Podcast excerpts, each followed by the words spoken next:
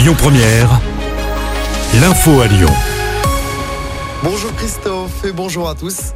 La solidarité s'organise à Lyon après le terrible séisme qui a fait plus de 2100 morts au Maroc.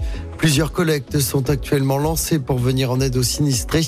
L'une d'elles se tiendra à partir d'aujourd'hui à l'Ormiellerie, restaurant situé dans le 6e arrondissement de Lyon.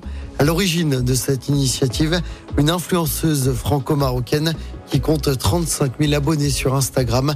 Une cagnotte lancée par l'association de solidarité marocaine basée à Lyon a par ailleurs dépassé les 4 000 euros en 24 heures.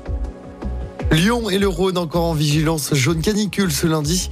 On attend jusqu'à 33 degrés cet après-midi.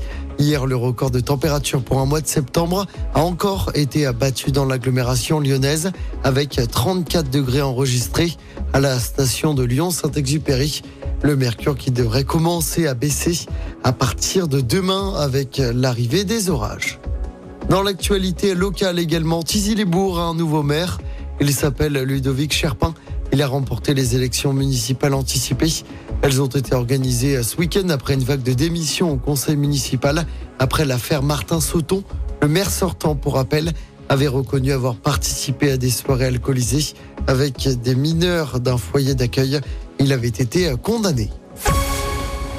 Allez, on passe au sport en football. L'OL féminin s'offre un nouveau titre. Les Lyonnaises ont remporté le trophée des championnes hier soir contre le PSG. Victoire 2-0 des Lyonnaises. En rugby, à la Coupe du Monde, pas de match avant jeudi. L'équipe de France affrontera l'Uruguay après sa victoire de vendredi face à la Nouvelle-Zélande. Le match de jeudi se jouera à Lille au stade Pierre-Mauroy.